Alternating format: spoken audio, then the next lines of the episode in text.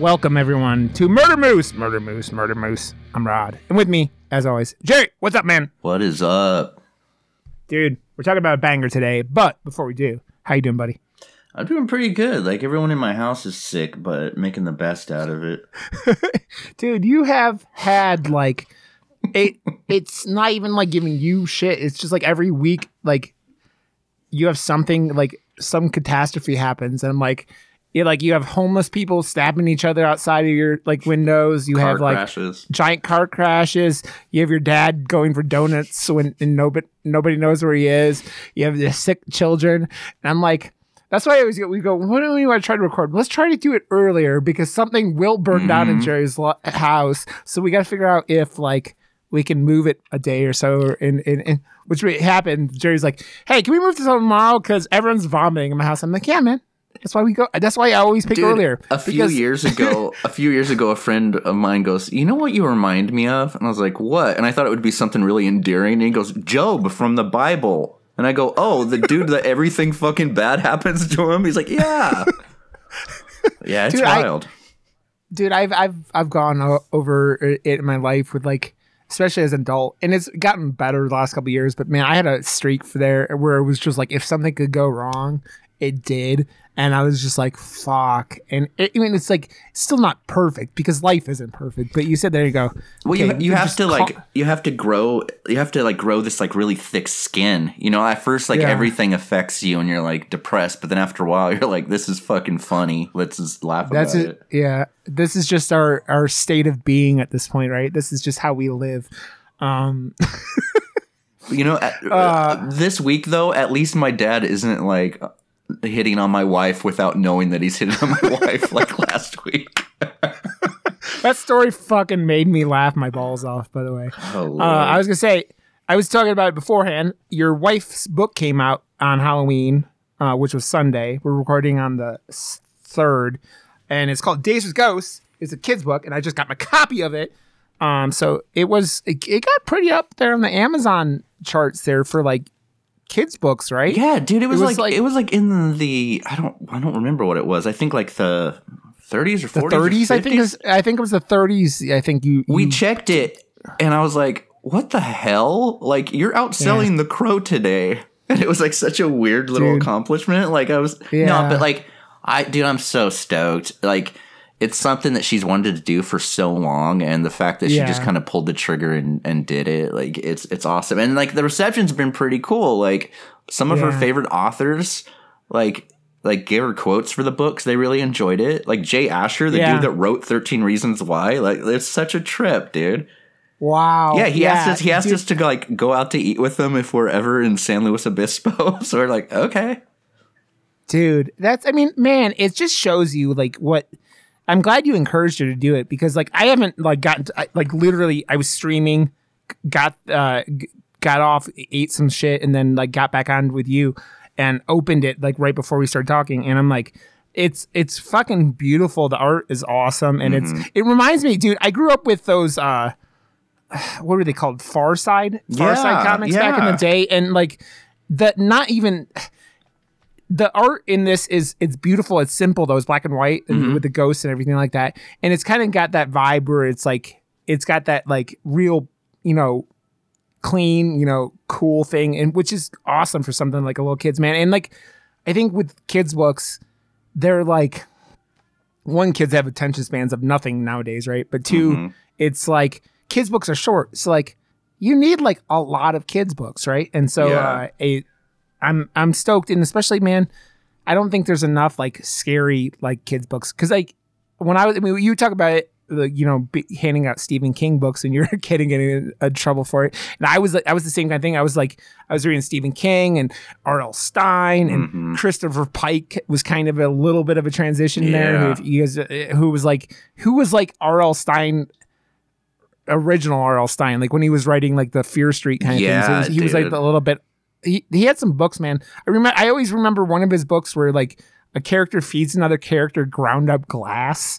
And it's just it's Mhm. this fucking metal shit, especially for that. And then it was Stephen King, and I uh I tried reading Anne Rice a lot when I was a kid, and never actually got through Anne Rice books Mhm. because I think Anne Rice is very, especially or, or it's really good, but I think it's very uh I think it was a little too erotic for me at that age. yeah, yeah. I think that's it too. Like you, you don't get it. Like, dude, I remember going when I was a kid, reading, uh, go to my library, and I would, uh, I read these. They had a bunch of alien books, like you know about the Marines and shit like that. And whenever I found like a sex scene in one of them, and you're like, you know, twelve or thirteen, you're like, yeah, but you're like, the rest of the book is like killing aliens and Mhm. doing all the shit, you know. So it's like, What's, whatever. what's I mean, it- cool about what's cool about her book is because she's such an avid horror fan, she like Yeah. slyly threw in like references here and there, and they seem innocent.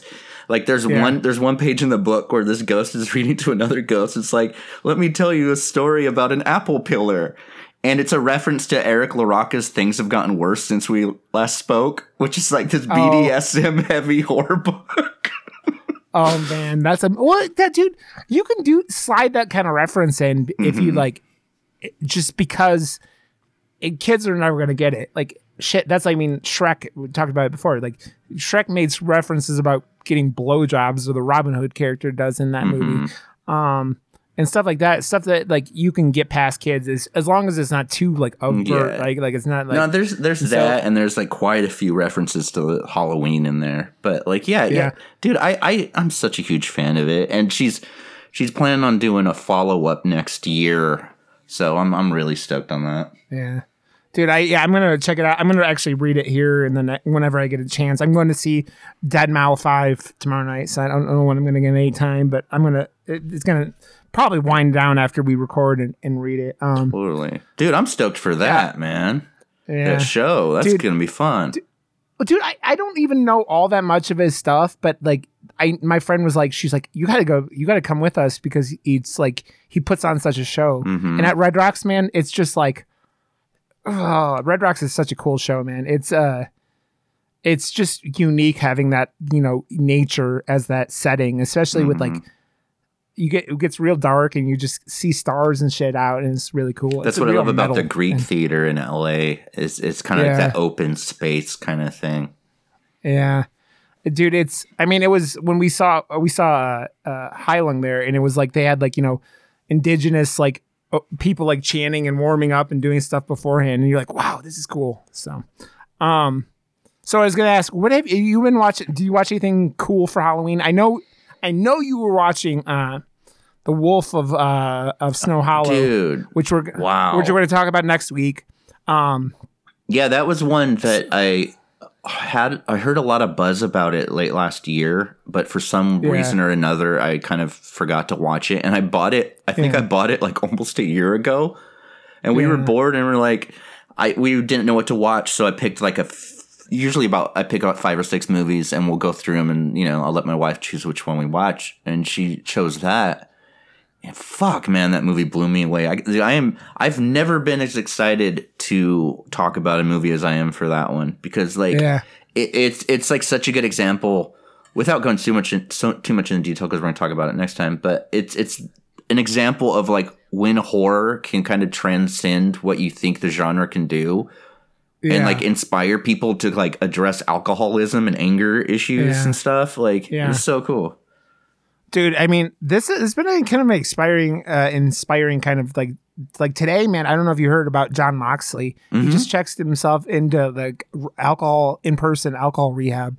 And i think that like him having a daughter like probably woke his you know woke him up to what he was doing to himself. And Mhm. that dude is if you're a wrestling fan that man is extremely talented. And uh, and uh i'm glad that he's going out and getting himself some help so I dude, Um, I see. I love that, and I'm I'm so in love with the idea of people showing support for that kind of stuff. Because for the Yeah. longest time, people, especially males, like they didn't Yeah. talk about their issues, they didn't talk about their feelings, their their struggles and stuff. And this new Mm-hmm. Yeah. kind of culture of not only talking about that stuff, but embracing people who get or go to get help. Like, dude, that's so fucking cool. You know? Oh yeah. Uh, dude, I mean, we go back and you look at the last 80 years of this country and look at what happened to soldiers specifically coming back from wars and like how they weren't allowed to have that support structure in so much of the last 80 years and Mhm. how many suicides we had from World War II vets and, and, uh, or drinking themselves in the grave or Vietnam vets, all these people who went and saw crazy shit. So it's so, it's such a good thing to see like, we're coming through and seeing for all the crazy shit that happens, like so much like support stuff that's happening these days makes me so happy, and that's Mhm. one of them. Um, like I personally watching shit. Uh, I watched the uh, Netflix movie. There's someone in the house, or what is it called? Uh, do you know what I'm talking about? Yeah, there's Uh, someone inside your house. Yeah, Yeah. that was kind of. It was kind of. uh It kind of reminded me of like a the '90s slashers kind of thing. Like it kind of like like urban legend and and and not scream level quality, but that the movies that happened after Scream before they turned into PG the, thirteen. uh, the book is is kind of like a, a YA kind of slasher thing. That that Yeah. author writes a lot of those. And dude, like that movie, it was directed by Patrick Brice, who made two of my favorite fucking found footage movies ever, Creep and Creep 2. Dude, I love those movies. Yeah, dude, like he's doing Yeah. these bigger movies and like I hope that he I hope they do well because I really want him to come back for a third one cuz dude, I would kill to see a third Creep Dude. movie. those two movies, man, are just like I feel like they're. It, we I've talked to you about the stylist a little bit, but those Mhm. movies are like they they- they're so good at doing the same kind of thing where they make you feel like uncomfortable Yeah. and not in just like a just like that creepy character kind of thing that like that isn't like hidden in the background that's just front and center and you're like uh, Well, like and- what's cool about that that first one especially is you kind of don't know if he's a bad Yeah. guy or not. It keeps you guessing and you kind of just think he just really needs a friend. So when that final reveal at the end where he just like yeah like you see him walk up to the guy and you're like, "Oh, you know, nothing that bad's to happen." And Yeah. he pulls out an axe and just chops his Yeah. head. Dude, it's gnarly. dude that movie it's funny because i'm glad that that movie's been getting more recognition the last couple of years which is cool because it's like i hadn't seen it until a couple years ago and uh dude that fucking the whole like the werewolf mask that he wears in that movie that they use for like whatever scenes in it is like pretty fucking horrifying for Yeah. that's the kind of werewolf i like i really love the like tall tall lanky werewolves like Mhm. uh like dog soldiers is one of my favorite werewolf movies of all time Oh, I love Um, it. Love it. yeah. So uh, that I'm I was glad that uh that that uh there's someone in your house is was as entertaining as it was. Um what else did my wife and I watch?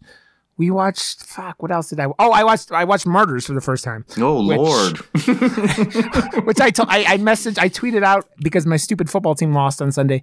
I was like I, I that was depressing, so I needed to watch something a little less depressing and, then I watched Martyrs. But uh man, I, I feel like okay, that movie's hardcore, don't get me wrong. It's fucked up. But I feel like that's another one of those movies that like non-horror people have watched that are like, oh my god, this is the most insane movie of all time. And it's not it's not like a fuck it's not like like lollipops and like unicorns, but that movie isn't like content wise, it's it's more heartbreaking than Yeah. it is no, like that's what it is to then it- me. yeah it, it's so like there's so much uh we talk about again like we talked about it with Kate Halloween Kills a lot how what like trauma does to someone and that movie shows like a way longer scale of it um also just shows what fucking evil capitalists will do when they have so much money and just want to keep want to keep themselves uh entertained That and like is- I, I think more than like even repulsing me or even scaring me, which I mean it, the movie didn't do. That movie just drains you. Yeah Like I remember I watched it for the first time and I was like, I love this, but because Yeah. of how empty and sad I feel watching it, I don't know if I never want to watch it or go out and buy it Yeah. right now. Yeah. Well, dude, I it's it's not a happy movie. Again, it's it's a it's it's a lot like a lot of things going on in our culture right now. Like like fuck, look what Squid Squid Games is. Mhm. Squid Games is the same kind of thing. It's like we I have a bunch of money and I'm bored, so I'm gonna get hundreds of people murdered, killed because they're desperate for money. You know the funny thing about Squid Games is now there's all these fucking Squid Game things popping up, and that movie or the show is so anti-capitalist, and there people making money off of Squid Game is Dude, just the my most daughter thing. downloaded a Squid Game knockoff app on her phone Yeah, to play the games, it- and it's like the, the whole. It's like the antithesis to what the show is about. yeah, exactly. Yeah, it's so Mhm. insane, dude. I cap it, it- capitalism will make money off of anything, even things that are anti-capitalism. Well, th- that and even martyrs, like, th- like those the rich people are so obsessed with what comes in between life and death that they do Yeah. these horrific, horrible things to people Yeah. just to see maybe you know. And I, I love the end where she's like she whispers basically what's right in the middle in the the Yeah. lady's ear, and then she just kills herself. Yeah, she's like, um, I'm fucked. Okay, there's nothing to live for here. It's man, there's so it's been so many like you know instances of like you know what the rich will do without money, with too much money, and I mean we live in a world where billionaires are flying penises into space on a regular basis. Um, but like, man, you think look at things like Hunger Games Mhm. and think other more stuff like that. It's like when you have more money and you don't, you're bored, you'll, you'll turn yourself into a cat person or whatever. You know, like it, it's just insanity of what. And let's be honest, man. We're not that far off in this shit now, man. We're we're at the point where we're just like we have crazy people like supporting the rich people. We, dude, I don't know if you saw it. There were motherfuckers in QAnon people in I know exactly what Dallas you're yesterday. talking about. Yeah, eh, eh, that were expecting John F. Kennedy, the person shot in what sixty three, assassinated, and his son who died in an airplane crash in ninety nine, to come back yesterday, and J- JFK was gonna be. JFK Jr. was going to be vice president with Trump. Dude, I'm like, that and like the fact that anyone, any news outlet or anyone paid any attention to these motherfuckers speaks so Yeah. much like it speaks volumes. Like these are the motherfuckers that like talk to themselves behind Arby's. Why are we giving putting them on Yeah. the news? I don't, dude. That's what that's what the problem is. It, it- it's uh, I don't know if you've ever seen the show. There's a show uh, that the uh, my name is Earl people did called Raising Hope. Raising Hope. I don't know if you ever saw it. Yeah, yeah. There's Ma- uh, Cloris Leachman played Mama, and uh, she goes at one point. She's like, they're trying to they they're entering a competition to like for inventions, and she's like because she's she's like senile or she has dementia or whatever, and so like she she doesn't realize all the things. But one of her ideas at one point is like a 24 hour news network, and she's like, no. But then they would have to sensationalize everything and like you know to do all this and this and this, and I'm like. Oh, it hurts. it, it hurts so bad. It Yeah. hurts so bad. Um, yeah, but Martyrs is a is a watch, but man, I I wouldn't suggest it if you're like real sensitive because like like that movie's notorious for like being hardcore, and I think that the uh the violence against women stuff is really like that and that and the murdering of children is like a little like it's a little like uh but like like you and I have seen so much crazy shit that we're like not like desensitized to it, but like it's not as shocking to us. You know what I mean? Um, There was a r- But- American remake of Martyrs, and it is easily one of the worst pieces of shit I've ever seen. And they didn't get what Martyrs was. And there's like Yeah. a semi happy ending, and it's just like, dude, it, it, feels like the WB version of Martyrs. oh man, I so that one got that one like I don't even know how much credit that like how much like you know like spotlight that movie got because it was all those French extreme movies and and I still need to watch Inside. Inside's like the last one of those like that I had, you know said I need to watch at some point. Um, and Did you watch The- Frontiers? No, I, that's another one. I haven't seen that one either. Um, but like I always went in with things like high tension and shit like that. It was high tension was a little bit later in that that movement, but it was it's stuff like them and martyrs and man, the French didn't fuck around for a while there, and uh, they make some crazy fucking movies, man. They make some crazy fucking movies. Um, That and like I, I love when a lot of the French extreme filmmakers like kind of come to America and try their hand. Like after High Tension, Alex Aja came and did Horns, uh, Hills Have Eyes, Crawl, which is a lot of fun. The Yeah. Inside guys did uh they did Leatherface, the one that came out in 2017. Like, it's cool, Yeah. but at the same time, like the guys that did uh, Inside did Leatherface, and like the studio second guessed everything, and and like they don't realize like. Why do you have these people make these movies? These auteur French filmmakers have to do these movies Yeah. if you're gonna like try to you know water them down. It's like what like John Woo did. Like Mm-hmm. he made all these crazy uh, gunplay movies in China, and then they're like they have him making bulletproof monk over here with like, and it's just like, uh, yeah. It, it, well, that and dude, Martyrs as like a, as a piece like that. The shit in that movie couldn't. They wouldn't even let you release it like in that state in theaters over here, anyways. So like. The beating of women and the fucking murdering children is just like, uh, and yeah, it's yeah, Yeah, but ma- yeah, it doesn't make it. It doesn't make any sense. I don't know why they do it. It's like why I never watched the old bay, old boy remake, even Mm-hmm. though they got like Spike Lee to do it, who was a really good filmmaker. But like, See, I, I don't. I think the longer time goes on, like the less I could I find myself wanting to revisit a lot of those movies because at a, at a certain Yeah. point, you know, I, I get older, and as my kids get older, I start feeling like very like upset about like movies that have Yeah. violence against children, bunch of Yep. stuff. Like I love those movies still, like High Tension, Inside, Martyrs. I can't w- revisit them very often, but like, and this Yeah. ac- this is cool because this actually has to do with the movie we're talking about tonight. I love watching like splatter films if you're like having a blast the entire time. Like it's Yeah. one of my favorite things to do, like just gross out Yeah. movies, but you find yourself like laughing the entire time, you know, as opposed to like Martyrs gets over and you're like calling your psychiatrist to see if you could get more Prozac and stuff, you know. Yeah, you're like, fuck. I. Uh, I Well, it's like The what- Mist. I love The Mist. Like it's Yeah. one of my Oh, yeah. favorite movies. But Yeah. God, that ending just makes me that- feel like dog shit. I showed my wife Dude, The it- Sacrament, and dude, she will never watch that movie again because there's some Yeah. movies just bum you out a little too much. yeah, dude, it's stuff like the the the movie about Jonestown that they made. Uh, Mm-hmm. Yeah, Sacrament. The Sacrament. Yeah, yeah. It's just like that's what I'm saying. It's like Mm-hmm.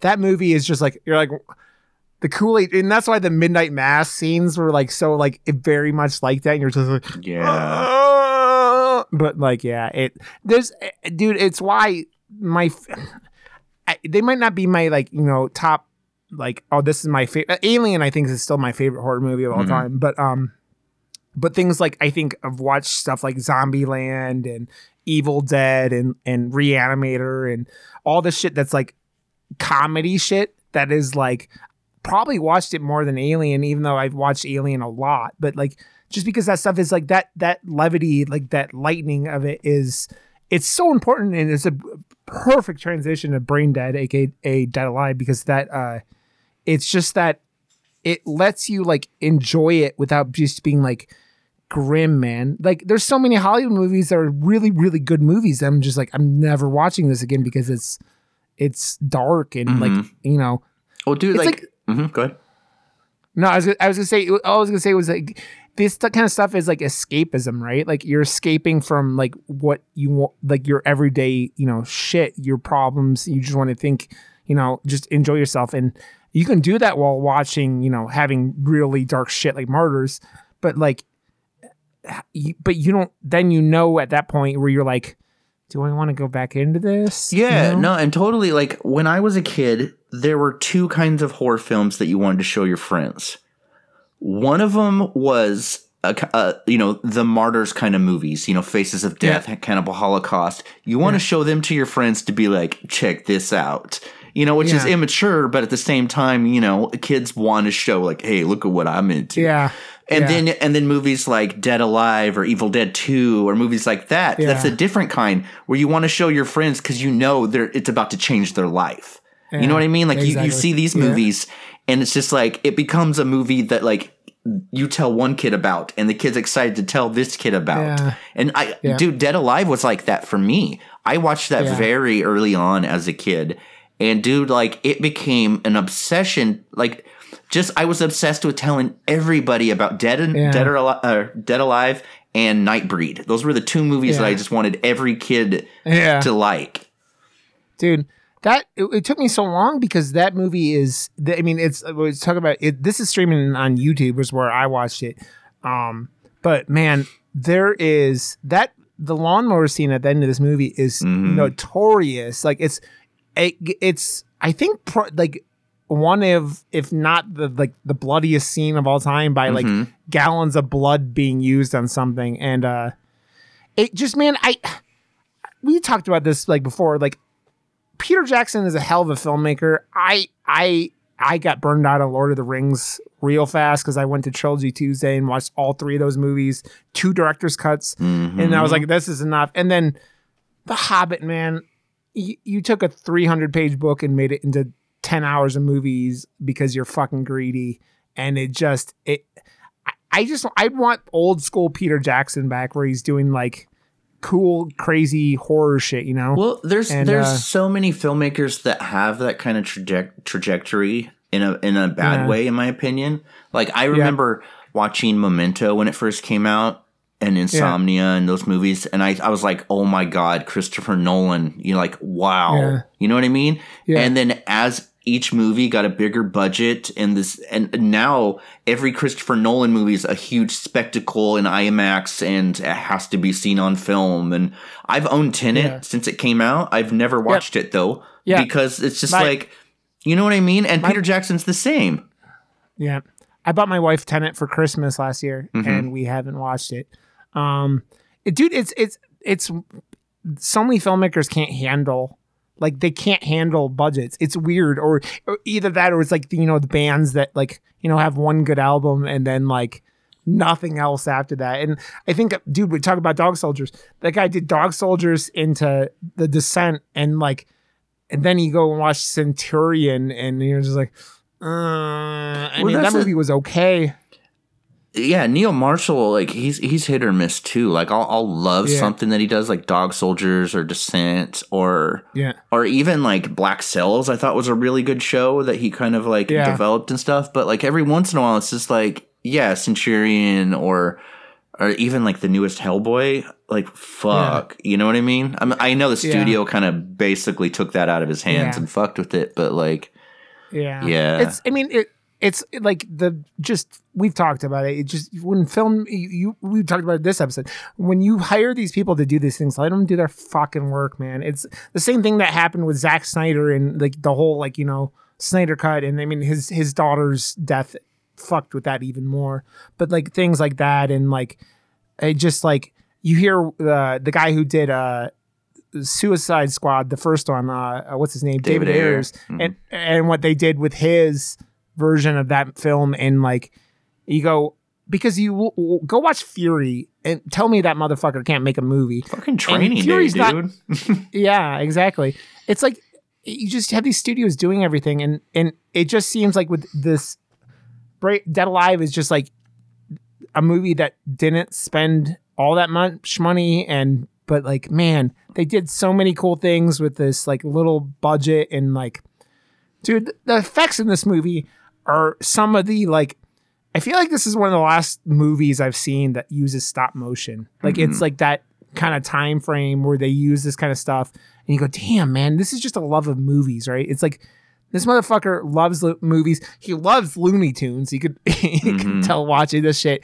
Um, Well, it's like this punk he- rock eth- ethos to his his early movies. You know, like Yeah. Bad Taste, uh, Br- uh, Brain Dead, Meet the Feebles. Like there was this kind of like punk rock aesthetic to early Peter Jackson, and like like you said, the budgets. You know, and now yeah, like oh my god, dude, like King Kong or the Lord of the Yeah. Rings movies. Like I'm I'm not trying to get every like, you know, Hobbit cosplayer pissed at me, but like I'm Yeah. sorry, man, but the fucking extended cuts of all of those, I will never get that time back. Like I'm not dissing people that like fantasy stuff, yeah. but like how did see I, I try not to say a lot of these things because I don't want to sound like the kind of pretentious film fan that's like, oh no, early stuff's always better. Like I embrace movies that I like, but you can Yeah. tell that like the kind of scrappy punk rock Peter Jackson kind of doesn't exist anymore. Yeah, you know it's what I mean? it it just it's the epitome of what Hollywood is, right?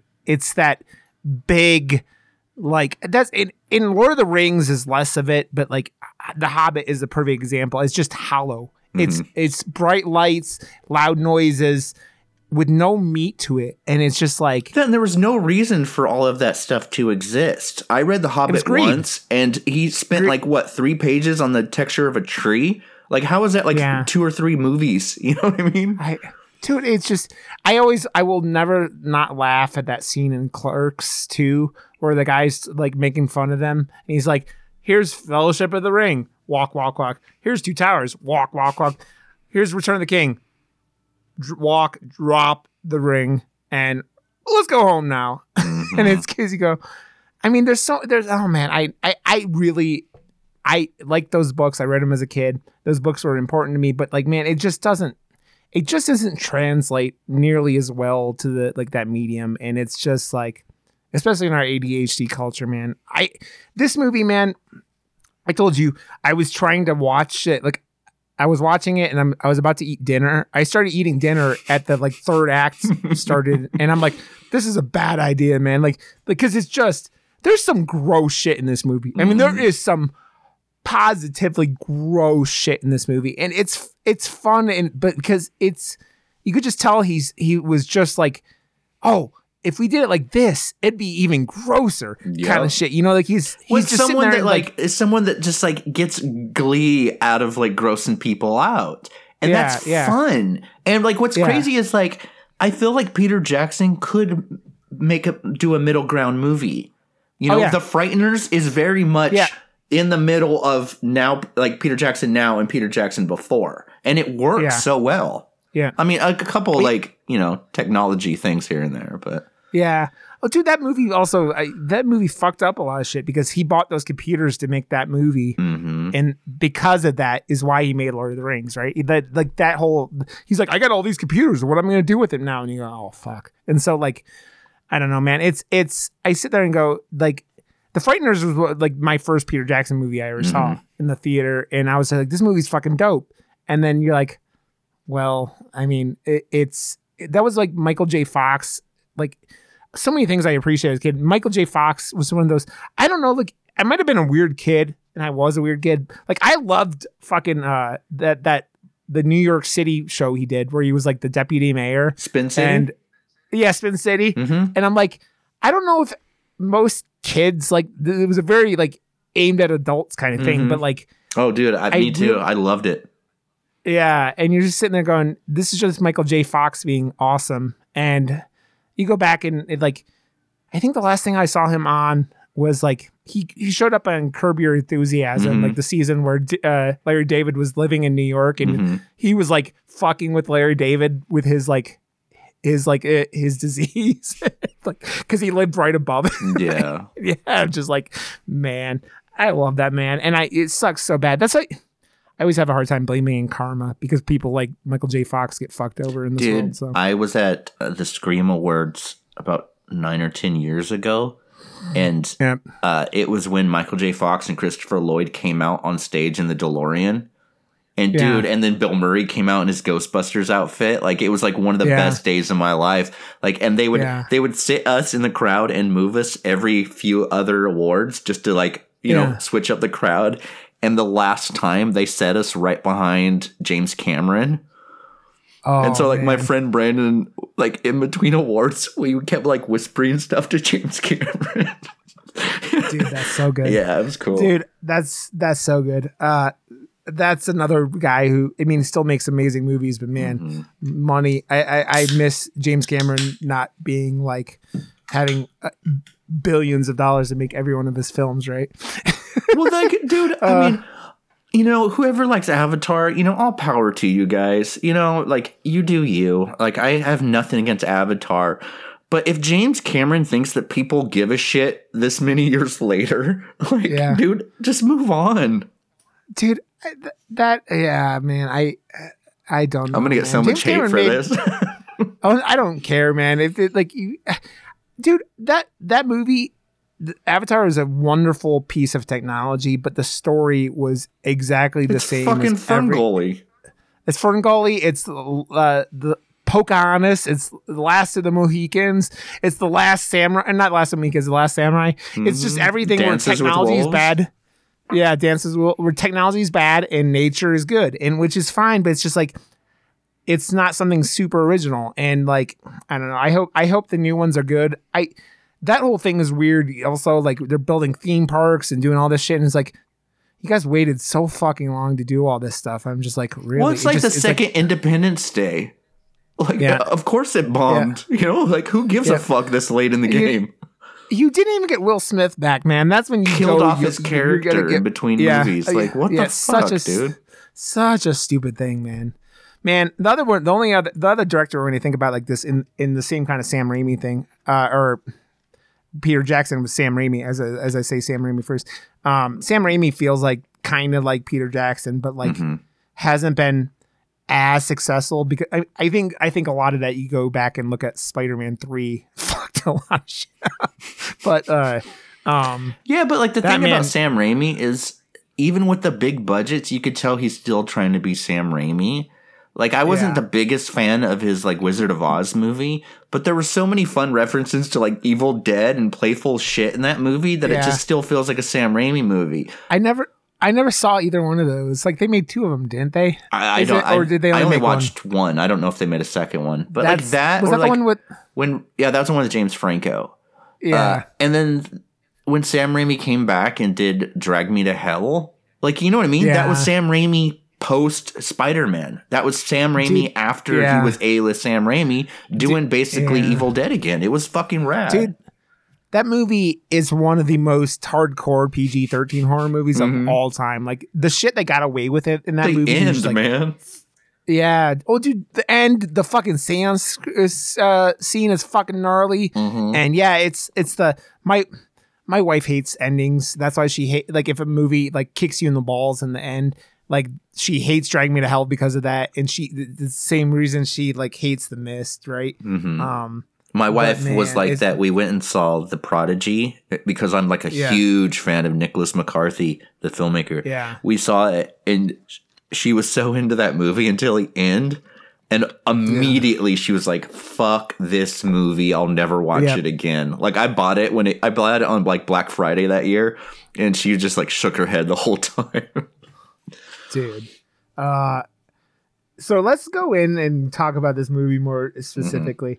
Um, so it came out in '92, directed by Peter Jackson. Like I said, uh, it, its premises is uh, the synopsis is a young man's mother is bitten by a some some Sumer Sumatran. I don't fucking. Sumatran? It says Sumatran rat monkey. She gets sick and dies. At which time she comes back to life, killing and eating dogs, nurses, friends, and neighbors. I was saying to you while I was watching this, by the way, the the priest character needed more time in this movie, and I, I the, one of my favorite fucking characters ever.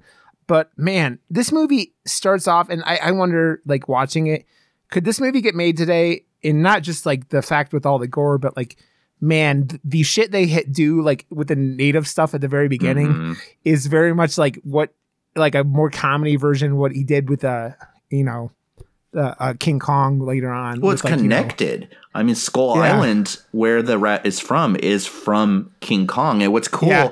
on his King in his King Kong movie, he had Yeah. the rats from this movie in it. Yeah, So they were like in the cargo hold or something, right? Yeah. So it's kind of funny that it's like like this Dead Alive is connected to fucking King Kong. Yeah. but, but it's like this New Yeah. Zealand fucking like splatter movie about like a dude that just can't let go of his mom, you know, this Yeah. toxic woman. Which Yeah. dude, to be honest, my mom was like that. Uh she was just an despicable person to be honest.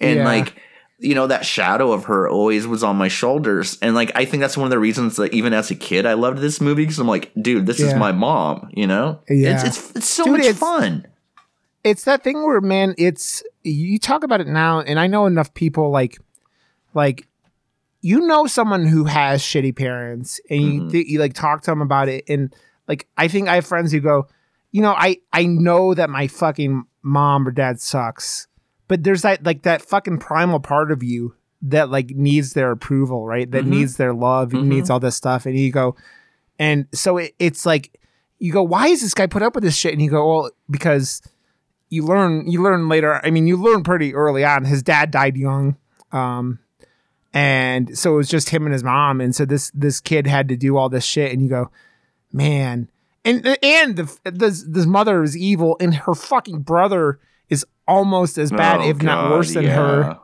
Um, he's like a he's an Texan, but enabler. from New Zealand. Yeah, well, he's an enabler, and he's a fucking he's a leech. He's Yeah. like someone who who gets through life by doing as little as possible and like just getting as much free shit as you can. Um, Yeah, and like the main character Lionel, like he means well so much. yeah, And, like even when he, you know, he he meets the girl that he likes, Paquita, and like, uh, like, you know what I mean? Like, like a good Yeah. life, a fresh start is in front of him the entire movie, and he fucks it up almost the entire time because of like Oh. this this fucking like duty that he feels he has to this crazy Yeah. mom.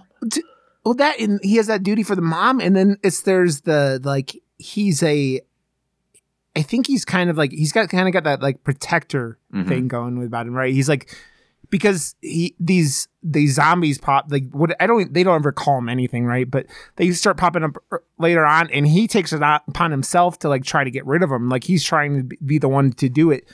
And i don't i don't know if it's because to protect his mother or whatnot but you go man this guy put up with a lot of shit. Mhm. um but yeah so this movie starts off and they have uh, uh, uh some new zealand uh guys are on this island collecting this uh rat thing.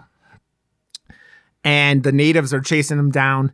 And i i always go man it's fucked up but like this guy is like the natives are like no you can't have it and he like starts like shooting a tommy gun at him or some shit like so and I watched some YouTube video guy talking about it, and he was drunk when he made this video, and like he was like, "Oh, my drunken review of this movie," and he was like, "Oh, then he kills all these people," and like, but he doesn't. He doesn't kill any of the natives. I don't think. I don't even think he actually shoots them. He kind of just goes into the air with it, but it's uh, it, it gets you get you find out real early what how fucked up this this rat monkey thing is because like the the natives that are there with him like helping guide him they uh they are his people. I don't even like they're his people right? They know how fucked up it is because Mhm. he gets bitten on the arm and they they're just like they're chopping his arm off and then they chop his leg off and then then they find the scratch marks on his head and then they cut his head off. And you're just like dude this is like pretty gnarly like l- there are a lot of limb removals in this movie It's right There's, like- gnarly, but it feels like it feels like a splatterpunk version of the Three Stooges a lot. yeah Like Three Stooges Yeah. are like you said, Looney Tunes. Like that's what this Yeah. movie is. It's like Yeah. Looney Tunes in live action with tons of blood. Well, dude, it's it's funny because this came out in '92, and you go, "This is like we're like what three or four years into The Simpsons with Mhm. like Itchy, Itchy and Scratchy, right? And Itchy and Scratchy being that that cartoon thing with like like so pure of violence in it, and you go, man, this is like this is about as close as you get to something like Itchy and Scratchy or something like that, right? Mhm. It's like, man, and the baby scenes. I- We'll go back to, but like, man, I love it. Um, so yeah, so this thing gets pulled back to New Zealand. They get away with it. Um, and no, we go back to our the New Zealand, which man, it's it's funny watching this movie because then you see like you see some so many of the same shots in this movie in the Frighteners and uh and like all the early stuff that he actually shot in New Zealand, right? Like Mhm. he was trying to make New Zealand look like uh, California in the Frighteners, but it's like you see the same hills and kind of shit that are in that movie, you know? Mhm. Yeah, man. He's like David So- Cronenberg in the sense that like David Cronenberg refuses to shoot anything outside of Canada. Like he just Yeah. will not go to America. And so like all of his movies, even if they're they don't take place in Canada, like Phil, you know, like you watch The Fly and you're like, that's Canada. You know, I you know you bring up Cronenberg, and I wanted to say something. You know, I kept forgetting to. Re- I finally watched Video Videodrome recently, and I'm going, man.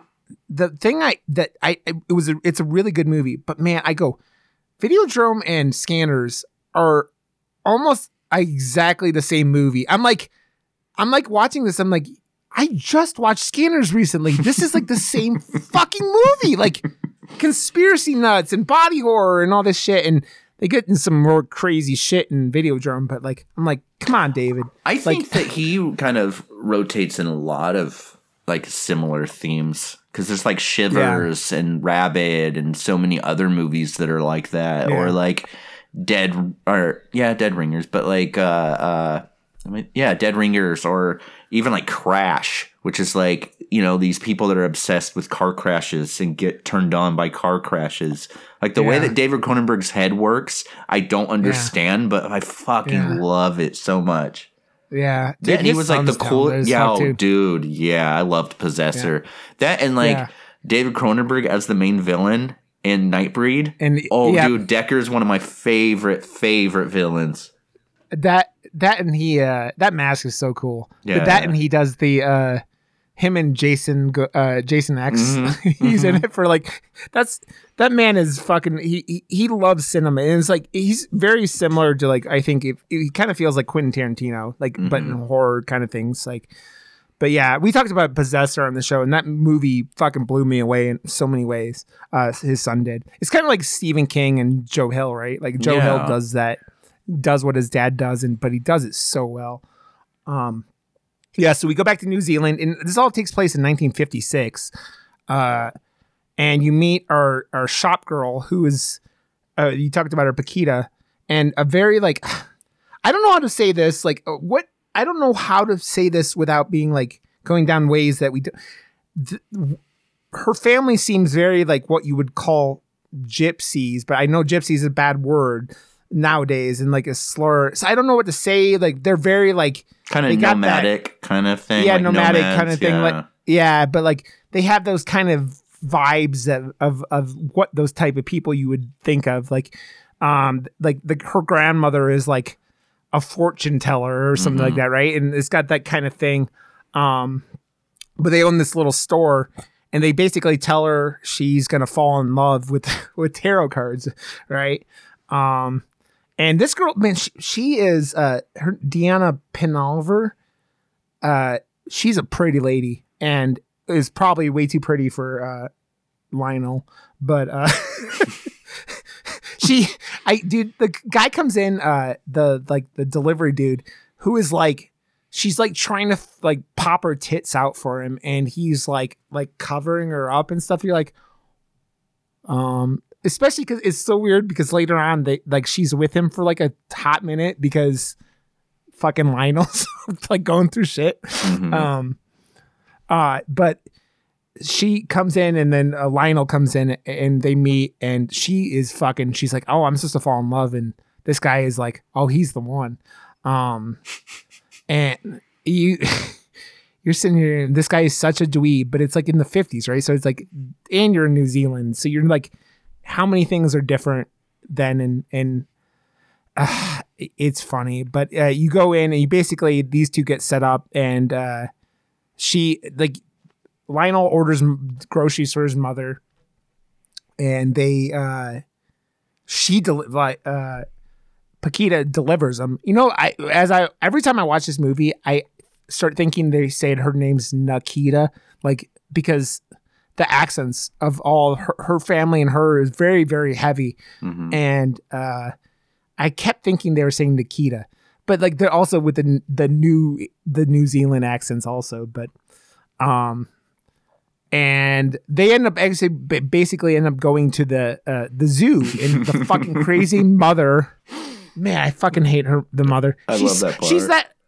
yeah she's that overbearing character that we talked about like we go back to like the mist and the, the crazy religious lady in that or things like that kind of i mean what what you think of when you think of like what uh uh the mother in psycho was like while she was still alive right like you just kind of assumed she was that kind of like controlling bitch that like this woman gets over The mom to Um, like where like if you need to go somewhere or you're gonna go do something with your friends and the and your mom's completely fine, like right before you go, she'll be like, "Oh, my chest," and you're like, "Shit, Yeah. guys, I can't go." You know, Yeah. like Oh, that yeah, kind of person. yeah.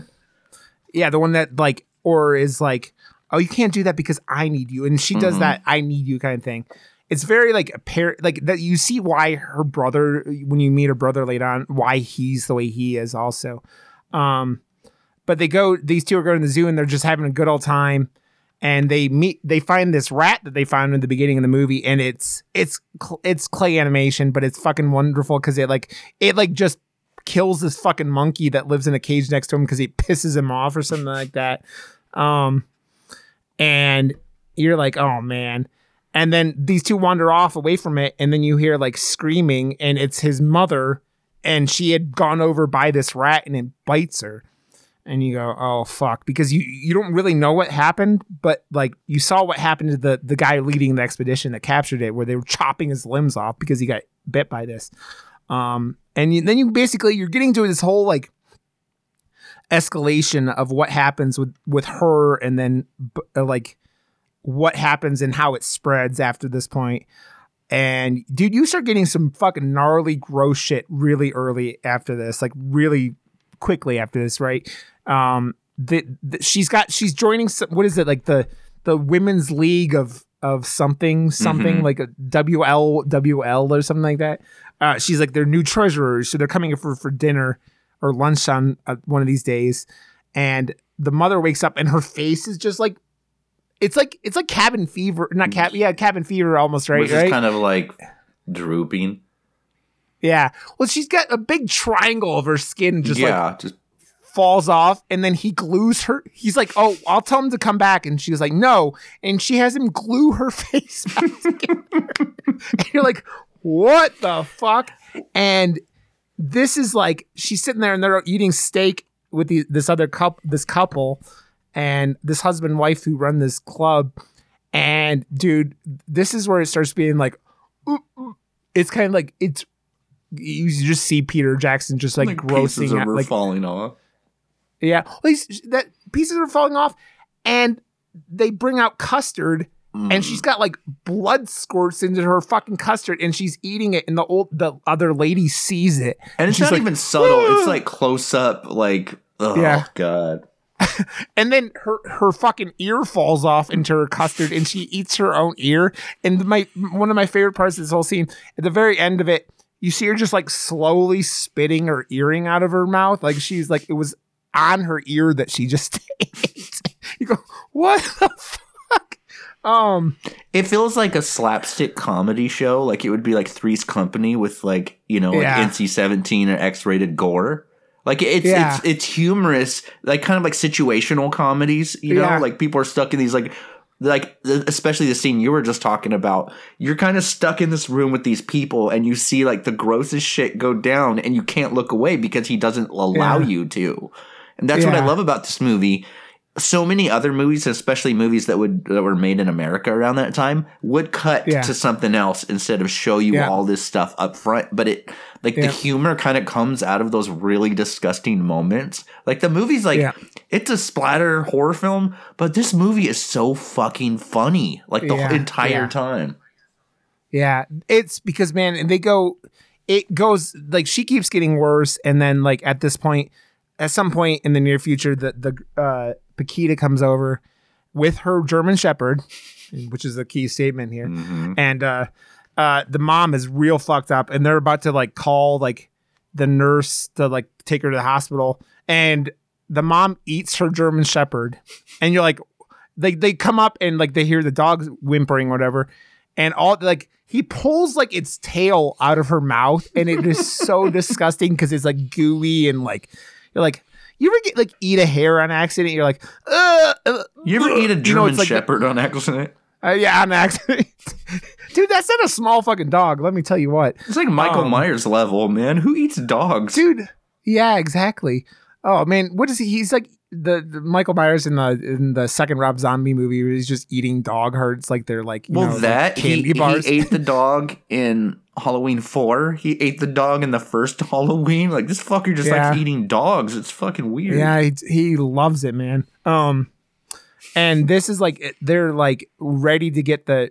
He calls the fucking paramedics, and Paquita goes to like pack her up some clothes for the hospital, and the nurse is there, and the mother dies, and this is where it starts getting real fucking bonkers. This is like a slapstick you're talking about, like with Looney Tunes, even more shit. Like the mother comes back to life after dying.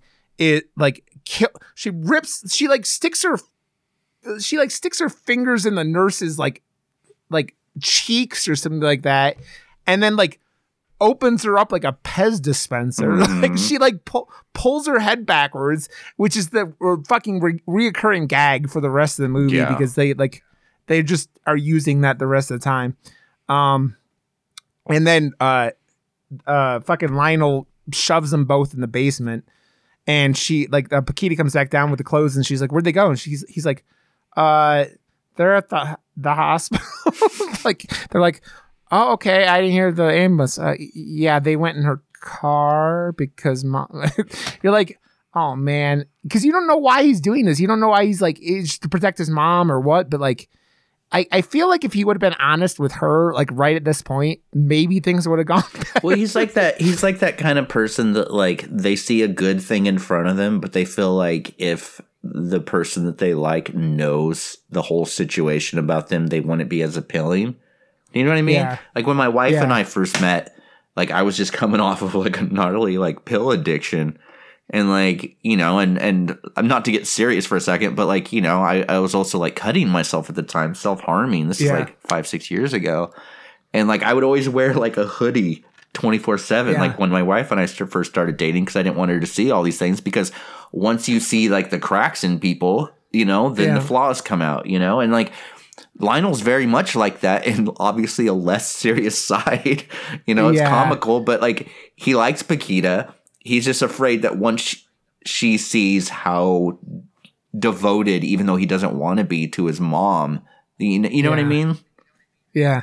Well, they have so like the specifically when they're leaving the zoo scene and he's like looking back at her because like the mother after getting bit by this rat thing, monkey, is like she's like, I want to go home now. And you see him like like like he goes home with her and he looks at back at her and he's like, I'm sorry, like I have to take care of my mom. Like it's like that it's like that burden he has to wear Yeah. like he, has to bear it. Like that's his mother, he loves his mother even though she's a evil old w- wench, man.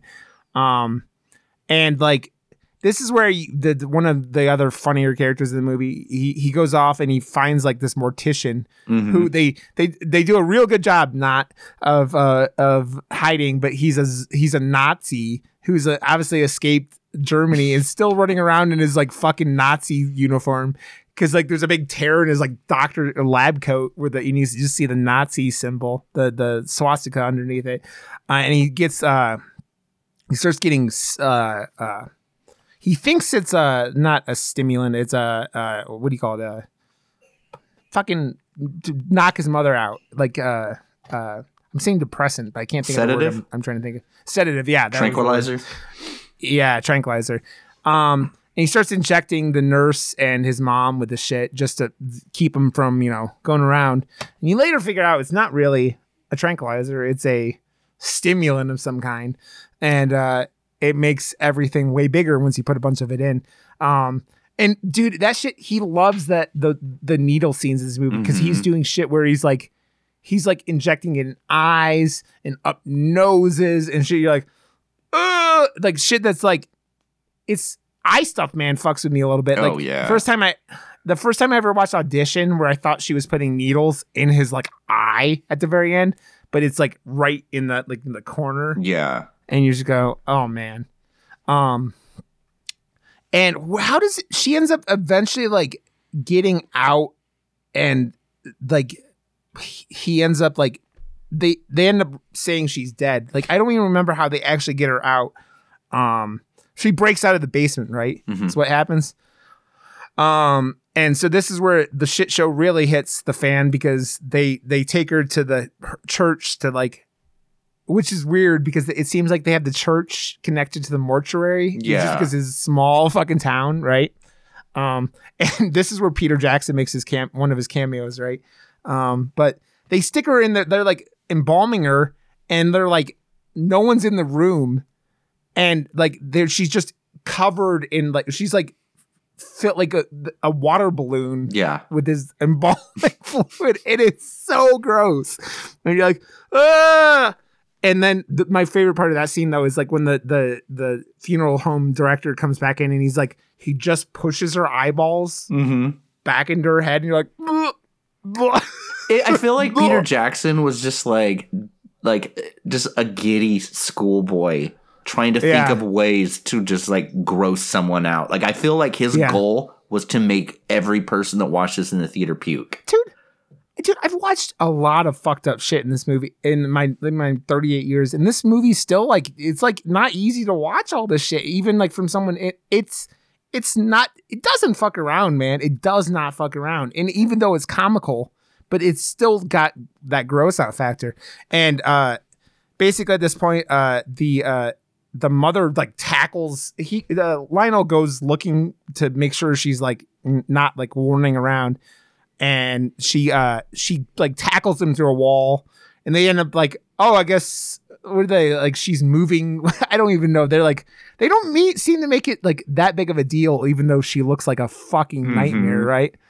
Um and this is where you go back to uh they bury her in the graveyard and there's these like these like fucking like grease heads or I don't like what greasers is that what they're called Mhm. right? Little 50 rockabilly dudes, yeah. yeah who are like running around just like pissing on gravestones and shit like that.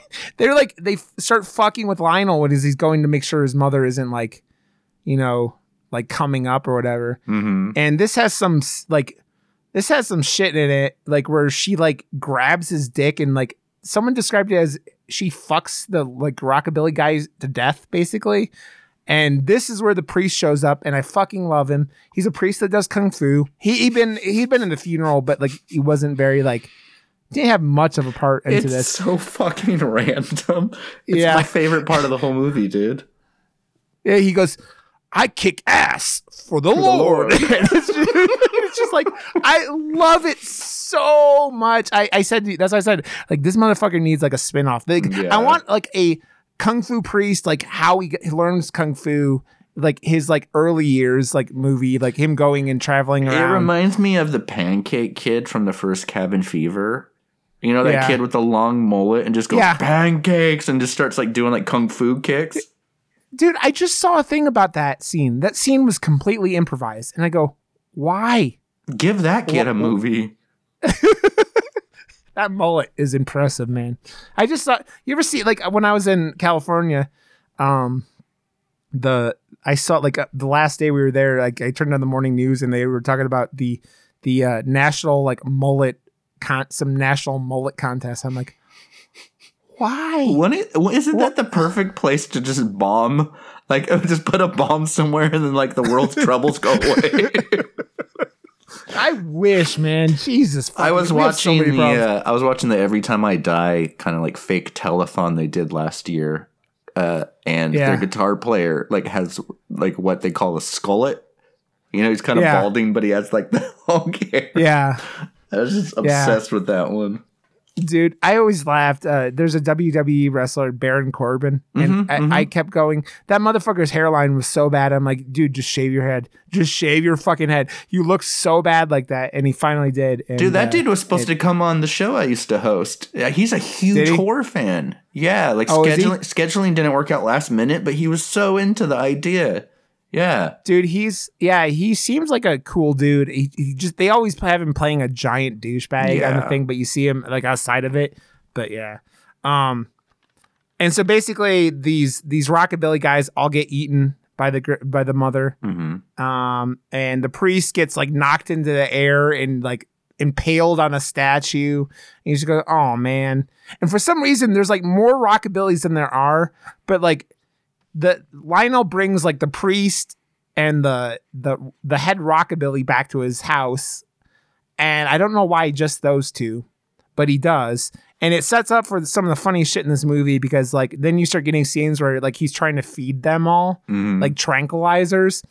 And uh he's like the nurse's head is like falling off like a Pez dispenser like I said.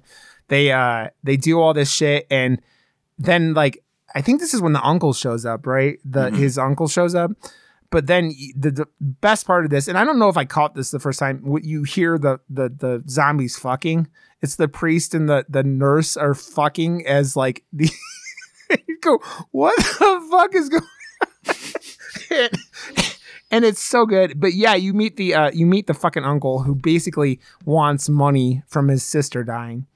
Um, and later on, he comes back and he, f- he kind of figures out there's bodies in the basement. And he, he uses it to like uh, blackmail uh, Lionel.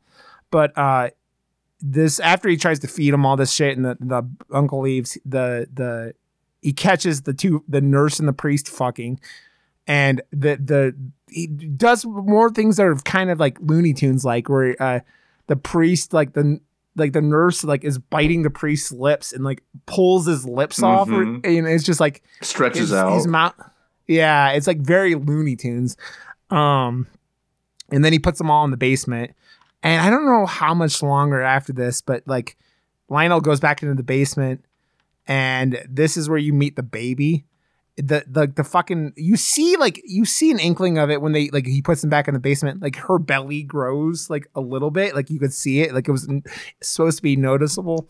And the fucking they she had a baby and this thing is the fucking best part of this entire movie. And that's saying a lot because there's a lot of good shit in this movie. And uh because this baby it, looks I don't even know how to just how do you describe what this baby looks like man? I don't even know what A the best way to mutant. describe yeah, yeah. It's like it's like dead, but like it's got like I don't know, man. It kind of reminds me of like of like that animatronic world of stuff like dinosaurs and shit like that. Even though it's like a human baby. Um Well, like you could Also- tell that Peter Jackson was super obsessed with stop motion stuff and even puppetry and stuff. Like, have you seen Yeah. Meet the Feebles? no. Dude, I haven't seen that or the other the first one he did. The Bad uh, taste.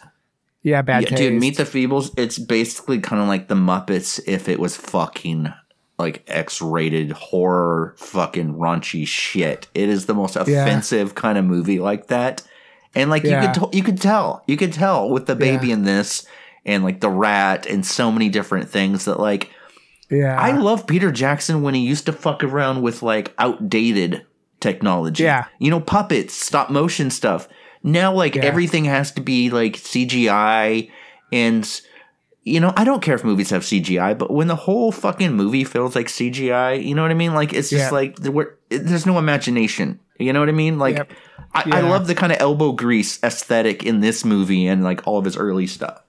dude he even does the i'm pretty sure they do the uh they do the uh the chucky thing where they have a, a little person dressed up in the the the baby costume. It's, Mhm. where, where it's like running away from the screen and stuff. But man i, I don't know. My favorite scene in this whole whole movie probably in the one where i laughed my ass off for some reason lionel i don't know why but he decides he's gonna take this baby to the park. Like we're the like you sitting there and going why would you do this man why Well, it's like Why Foolish Decisions, the movie. yeah hmm yeah, I know. And you're like, but it's so funny because you see him like trying to like observe the other mothers in the park and uh like but then you start seeing you're like, but how is he taking care of this thing? And you realize he's put barbed wire in between the baby and himself. hmm and you go, What? And you're like, okay.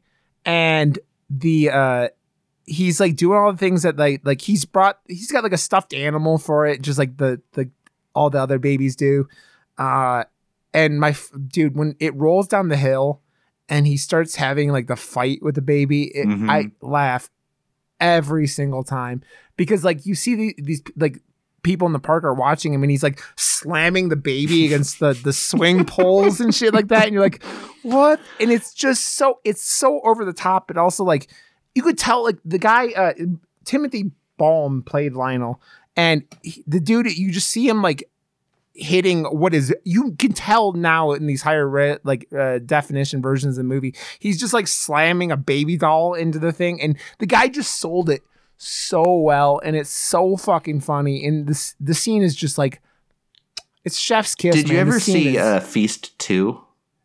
No i saw feast one Dude, because there's a scene where all the monsters are chasing everyone in the middle of the street, and Yeah. the dude's running. This dude's running with a baby, and he's running, trying to get his family out of the way. And the monsters are getting closer, and the guy looks back and just throws his baby up and just keeps running, and the monsters just eat the shit out of his baby. Um, you know, you know why I wanted to see. Uh, I saw the first feast It was because I it, the stuff with like the Green Room project or whatever. But because Project uh, Greenlight, yeah, uh, yeah, yeah, yeah, project.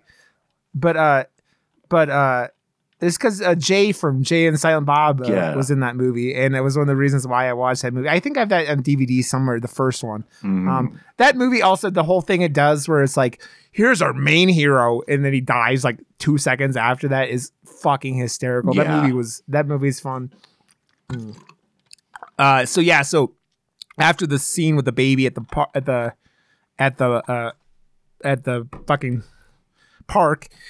He goes home, and this is when the uncle has found like the bodies in the basement. I don't know how they don't eat him. Oh, because he's got them all tied up right in the basement. Um, and he's basically like, if you don't give me the house, I'm gonna call the cops. And the guy's like, okay, you could, you could have it. And this motherfucker decides to have this party like right away.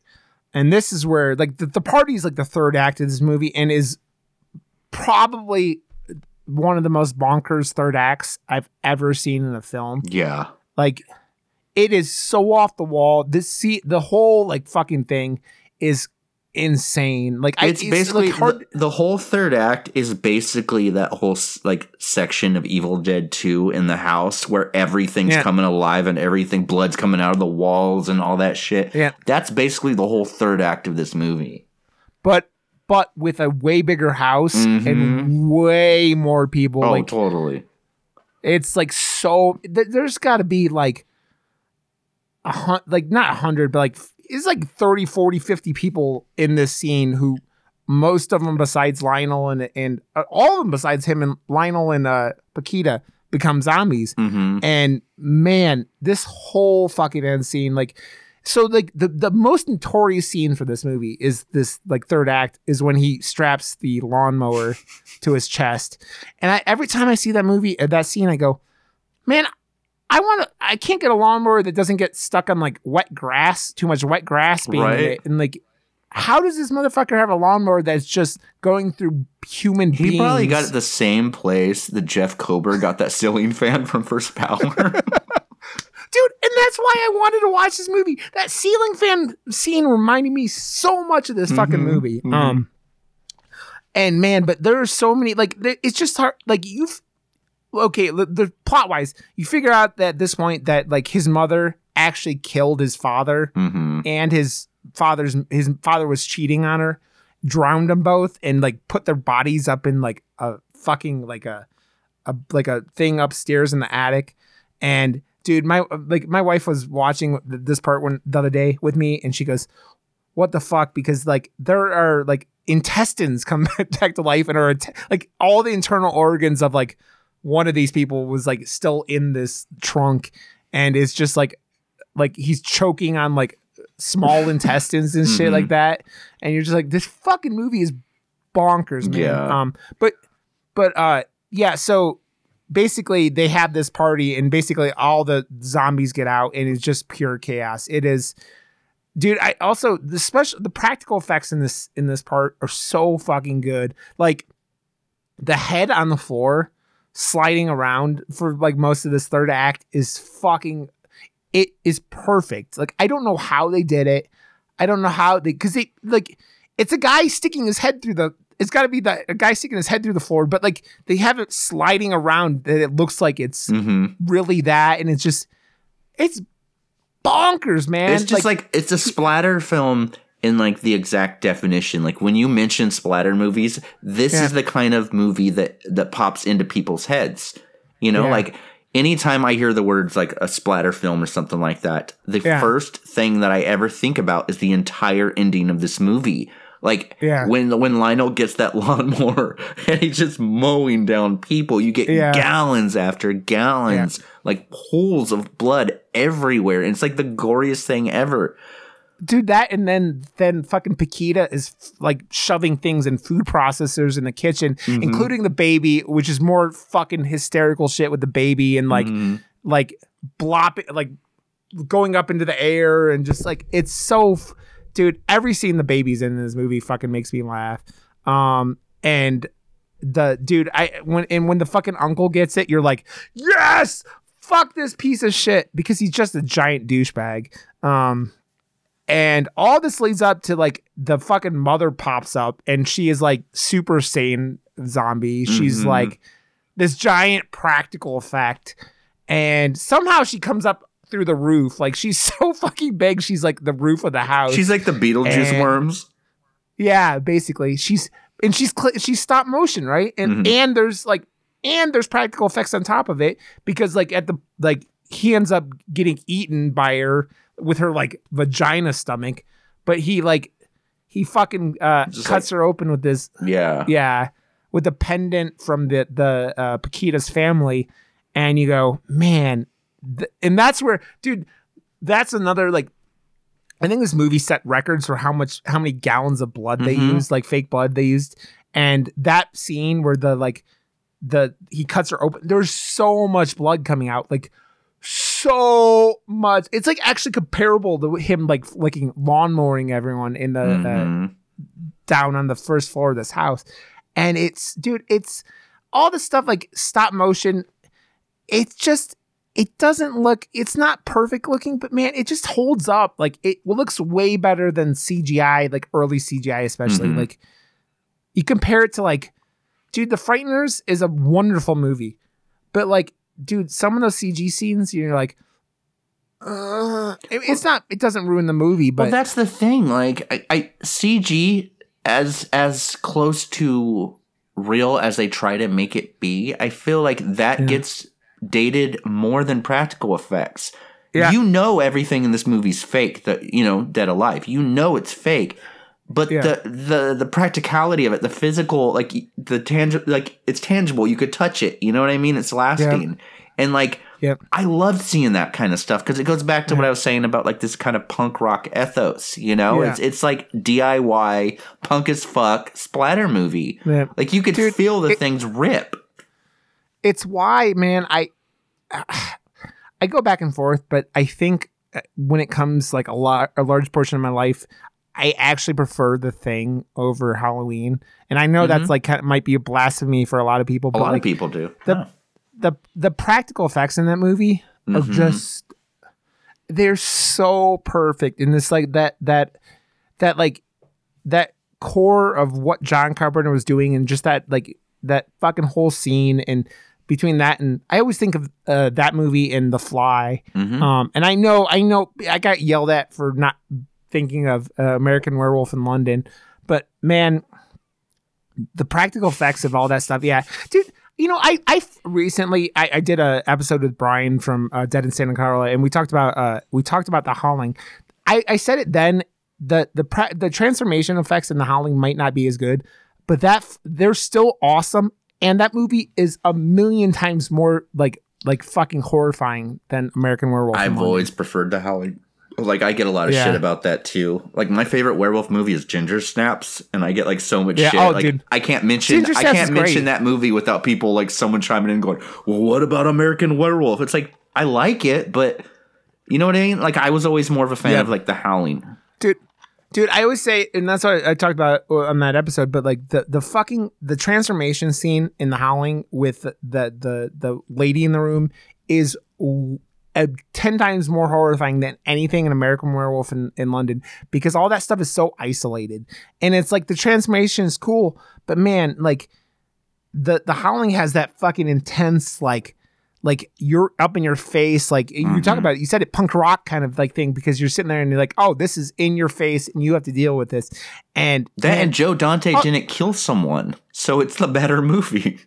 yeah yeah oh well dude it's yeah yeah very very very true that helicopter scene oh man oh oh man but like i just pure practical effects man and it's just what this this movie is. And i think this movie kind of ties like peter jackson and sam raimi like in that same Mhm. mold. Like because this this is his like evil dead 2 kind of thing. This is like that kind of like i mean it amps it up a lot. And he had a little more money than like i, I think uh sam raimi did for uh, evil dead 2 Mhm. but evil dead 2 didn't have a lot of money either.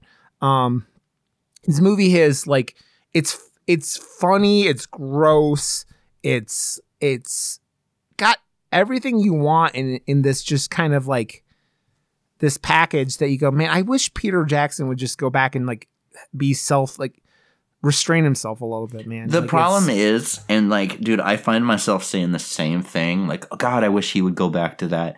But like, like Christopher Nolan, I don't know if Christopher Nolan can make another Memento. You know what I mean? Yeah. I, I don't know Yeah. if Peter Jackson can make another like Dead Alive as much as, dude, I fucking wish he would.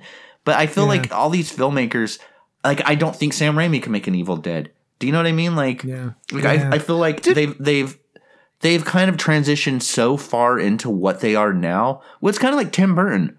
You know, like I used to love Tim Burton stuff so much, but nowadays it's hard for me to enjoy a lot of his recent movies because he feels like a caricature of. He feels Yeah. like what everyone thought Tim Burton was then. He is. You know what I mean? Yeah, It's an exaggeration of what he is. dude, he did that, and he, he made Johnny Depp feel like a bigger joke, and like so much with him, and like he did so much cool stuff. But man, I don't like I say like I like Sweeney Todd, but like I you if you told me you didn't like Sweeney Todd, I would agree. Like I don't know what you could go back and point to like Tim Burton's last great Big Fish. was like, yeah, and man, it's just like, man, I think you know what's funny though, man, like. Look at Gear. I, I feel like Guillermo del Toro might be the exception to all that Mhm. because that motherfucker has been doing things his own way Yeah. forever Oh, dude, And I don't most think- definitely. he doesn't get enough credit for it. Like, man, like he does. I I, I will. I, I I might. It might be blasphemy. I think that I think the fish, a Lady Flux of Fishman is um, an overrated movie, even though I think it was really good. Um, but like I think he does. Guillermo did things better than that movie and doesn't get enough credit for it. Like, Well, it's like even as big as Del Toro's gotten, he still is that that young kid obsessed with monsters in every Yeah. fucking thing. And you, and Yeah. what's cool about him is in every movie he does, you can tell he prefers the monsters over the humans, and it's fun Yeah. to watch. Like there's that Yeah. reverence. I think the more Peter Jackson goes on, the less he cares about where he came from. The less he cares about those monsters and that kind of stuff. Whereas like Yeah. Del Toro, like dude, that guy's and he has like such a youthful like energy about him. Like Yeah. he gets excited to talk about these kind of things. You know, it's still there in him. It- Yeah, dude. I dude, it's it's why like uh Scott Derrickson and like what that man has done in like turning like you know what kind of respect you have for someone like that who goes, I can't do your it's why it's why Edgar Wright is Edgar Wright also. But like turn down Marvel money because they won't let you do your film mm-hmm. the way you want to do your film, right? Like, and I still need to see The Last Night in Soho because I love that man, but like, I still don't feel super comfortable going to theaters. Um, Mm. but, but I think Edgar Wright and Guillermo del Toro both like those kind of like directors that I feel like are they hold such a special meaning to me just because they consistently put out such high quality things that they want to do. Like, dude, Baby Driver is one of the weirdest, coolest movies of all time. The editing, the way that the songs are actually a part of the Yeah. Like Edgar Yeah. Wright, it doesn't matter if he's making a super small independent film or like a big budget movie. Every single movie he makes is a hundred percent Edgar Wright. Yeah, And like, dude, like, fuck, man, those early Peter Jackson movies, you watch them and you're like, that is Peter Jackson. Nowadays, like yeah. the last set five, six movies Peter Jackson's done, I if I didn't know who did them, I wouldn't be able to tell you because it just feels like Yeah. every other fucking movie that comes out. yeah, yeah. I, and it sucks, man, because it's like I understand you're making tons of money, but man, it's like I don't know. That's why I say like I would just love if he would go back and give himself like restrictions. Mhm. Like I feel like restrictions, especially when it comes to horror, are not. They're a they can they make you they force you to do things differently. They force you to like look at things differently. It's why I say the scariest movies I've ever seen personally are all fucking low budget indie movies. Well, it's even like that early Blumhouse model that they were doing. Let's take Yeah. an established horror director, give them a very small budget, and see what Yeah. they could come up with. You know, that's what created Insidious. Let's give James Wan a million and a half dollars to make a movie. Yeah. It makes almost a hundred million. Let's Yeah. give Rob Zombie a couple million dollars, and he comes out with what I think is his best film ever, Lords of Salem. You know, it's Yeah. like it's like creating these kind of like boxes to put these limitations on these directors, and it it, it makes them think outside of the box.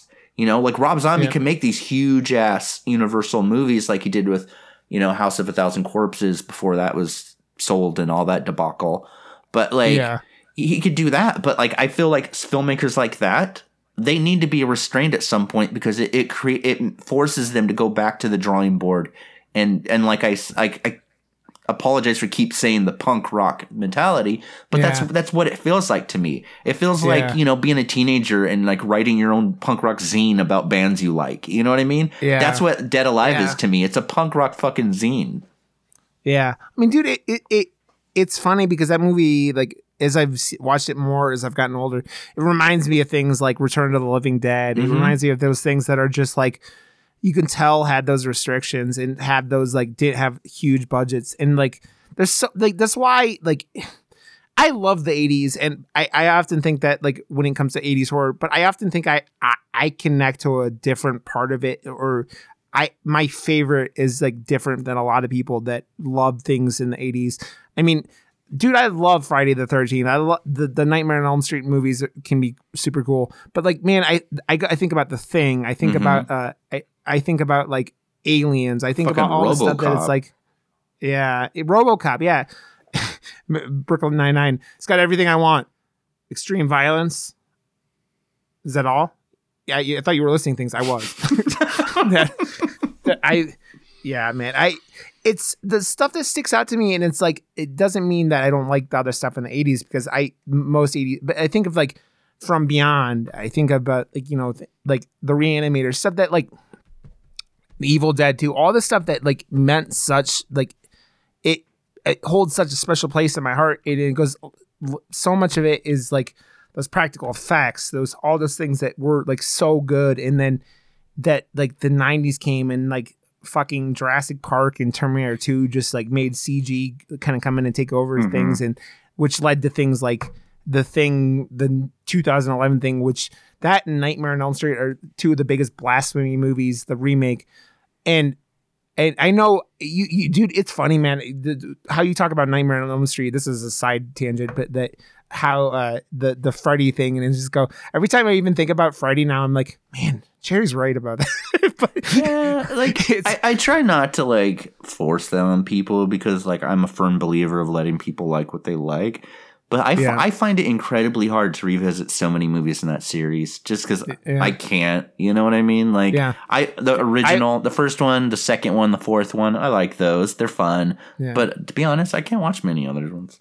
Yeah, the first one and the we watched it at uh, Halloween time. Um, and it- that movie's still perfect, like in so many ways. But like, yeah, it you just said it, and it's very true, man. That movie when you start getting f- jokey Freddy instead of like the like the, the disgusting, despicable piece of shit he is, you start going, eh, eh. But yeah, and, and then like, dude, so you talking about like I've been talking to you about uh the the Chucky show and the practical effects in that show have been so awesome and it reminds me so much of uh of Child's Play 2 and Child's Play 2 is again Mhm. I my favorite of those movies Same. um and it's just like man it's it just getting the the ability to go in and do stuff like the way it's I don't know man the 80s were a weird time but like so much cool shit that like I still love to this day came out and it just makes me so happy and this this movie feels like an 80s movie just it came out in 92 Mhm. um, it's funny though. Like I feel like when people talk about, you mean one of those things is how bad '90s horror is for like a whole, and this movie never gets brought up. You always get like Scream and and Candyman, right? yeah. Um, and th- those are the ones that kind of get a lot of like attention when you say that stuff. And, but like, there's man, it, it just this movie I think is underrated. I also think. I, I wonder what percentage of horror people have seen this movie. Like, I don't think it's like, I think it's probably one of those movies that doesn't like, because like, this movie isn't hard, like, isn't everywhere. You have to go and find it like streaming on YouTube, but like, you have to know it's there, right? Like, YouTube doesn't advertise it. Like, Yeah. you have to figure out it's that's where it is. And I don't know, man. I, uh, this movie is w- wonderful though. Like, it g- makes me laugh. It makes me like sad. It makes me happy. It makes me like grossed out. Like it, do, it goes through all the kind of emotions that are really like a fun ride when you're talking about a horror movie from this Mhm. time frame, right? No, I love it. Love So- it. It's I I've loved this movie since childhood. It's it's so- it's it's a movie that like like my kids watch a lot of horror films. Like I, I let them, you know, as long as it's nothing crazy. But it's Yep. it's a movie that like I look forward to them kind of being old enough for me to show them. Yeah. Like this is one of the movies Yeah. that I can't wait to show my kids once I feel like comfortable enough to. Yeah. it's so funny, man, because I, I it's it's like how violence is treated in America compared to like sex, and I still I I have uh, I have like I have memories of watching Under Siege with my my dad when I was a kid, and he didn't care about watching me watching Steven Seagal murdering people for like an hour and a half, but like when that the Playboy uh, model pops out of the cake, I he had to cover my eyes, and I, dude, I watched uh, die, things like Die Hard so Mhm. many times as a child, and it that movie, dude, I remember running around in kindergarten like wouldn't stop talking about Die Hard as like Mhm. a, a kindergartner, and you just go, it's weird how like how violence and sex are treated in this in this uh, country specifically. Um, but man, it, it it's I dude, I we're off on tangents with that, but I I really really do wish people more people would see this. And if you're listening to this and you haven't seen this movie, it's on YouTube. Go stream it for free. It's free. Uh, you don't have to pay for it. Um, I don't know how legal that is, but like When the Blu-ray is out of print, like you gotta do, Yeah. have to do what you gotta do. You know what I mean? Yeah. Well, dude, it's like you go look on like I looked for this movie on uh on Apple, which, you know, goes into every single thing it has its little you know, Mhm. greasy fingers in. Like all the apps you could download, like like Showtime, Cinemax, all these things. And if it's on one of those services, it will tell you this movie isn't on anything besides YouTube. It's not you Mhm. can't like you said, you can't get a Blu-ray copy of it. You can't get like I would dude if it comes back into like thing in like print, I will fucking watch buy the shit out of that Mhm. because this movie cleaned up in that kind of format. See, Oh, it looks alley, great. It looks great. Yeah, Yeah. yeah. I have the Blu-ray But- that went out of print. It looks great. Yeah. and it's like, man, it's one of those things where like, man, it's I have some DVDs like I uh talk about uh what the fuck is it called?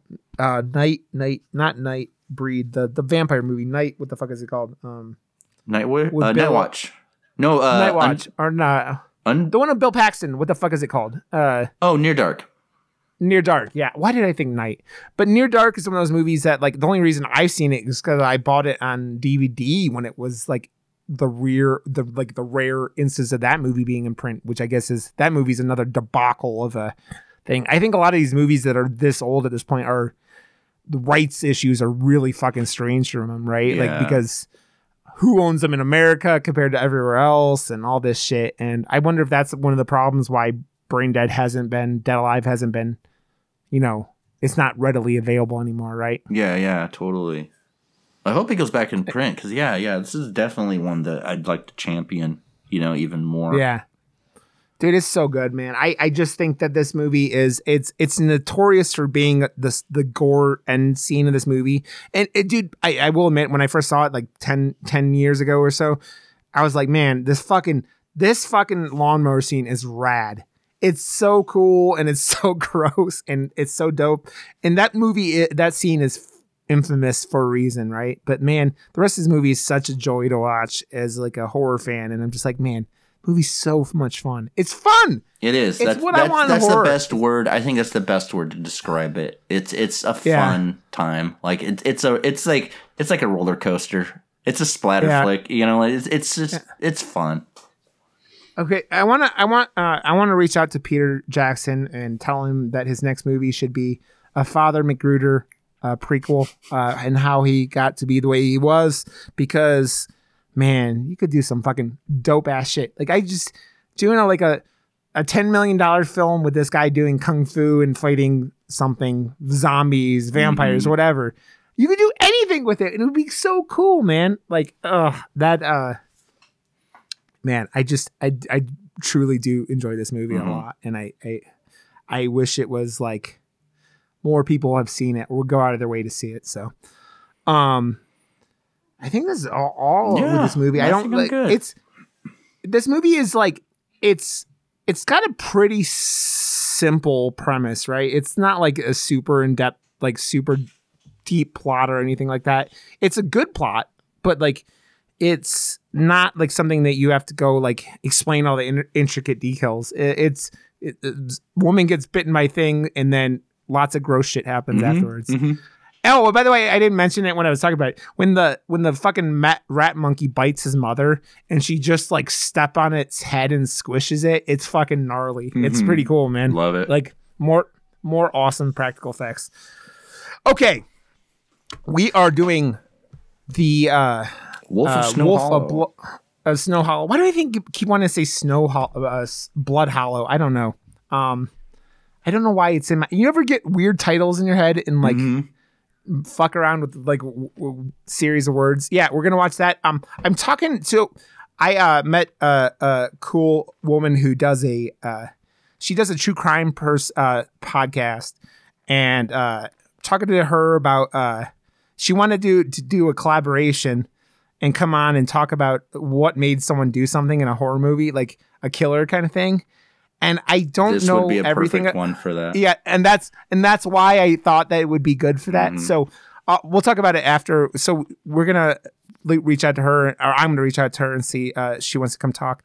Um, she lives probably right around your area too. She's in your area of California, I think. Um, but okay, man. Jerry, I dude, I, I blast talking about this movie. I mean, it's always a blast talking movies. No, So- definitely, dude. I'm stoked. okay jerry is just okay uh everywhere on twitter. Um we uh remember his jerry's uh ep rainy days for ghosts is out and is awesome. So go listen to that. I, i've been putting the links i said like uh, in the episode uh, notes. Uh check that out and it's on his twitter also. His wife's book is called days with ghosts uh, it's on Amazon, so go check that out. It's eight ninety nine, I think is what it. Yeah, they're eight ninety or I think a dollar ninety nine for the ebook. But yeah, Yeah. dude. Everyone who has bought her book so far, thank you so much. It's actually doing pretty good, which is cool. Uh, but yeah, it, it means a lot. Uh, yeah, buy the book. Uh, buy it for your kids. Buy it for yourself. If you don't like it, go fuck yourself. Buy another copy. and your wife is cool people, man. I had a really nice time meeting her uh, when we were out there. So, um, the like uh, the podcast has been picking up. More people are listening, and I'm fucking stoked about it. So, congr- thanks so much for listening. If you guys want to leave us a five star review somewhere, uh, it'd be awesome. Um, and uh, yeah, we're murdermoose.com, uh, murdermoose pod on Twitter, and I'm Rod underscore Johnston on Twitter. Uh, so we have a Discord, but that's not like it doesn't get uh, used all that much. So if you want to join, you can come in and throw suggestions on Twitter or whatever. Um, but yeah. So guys, thank you so much for listening. Um, we will catch you next week with the Wolf of Snow Hollow. Snow Hollow, right? yep. Why can't I can't think of the word title of that fucking movie well enough? But catch you guys later. Have a good one. Bye.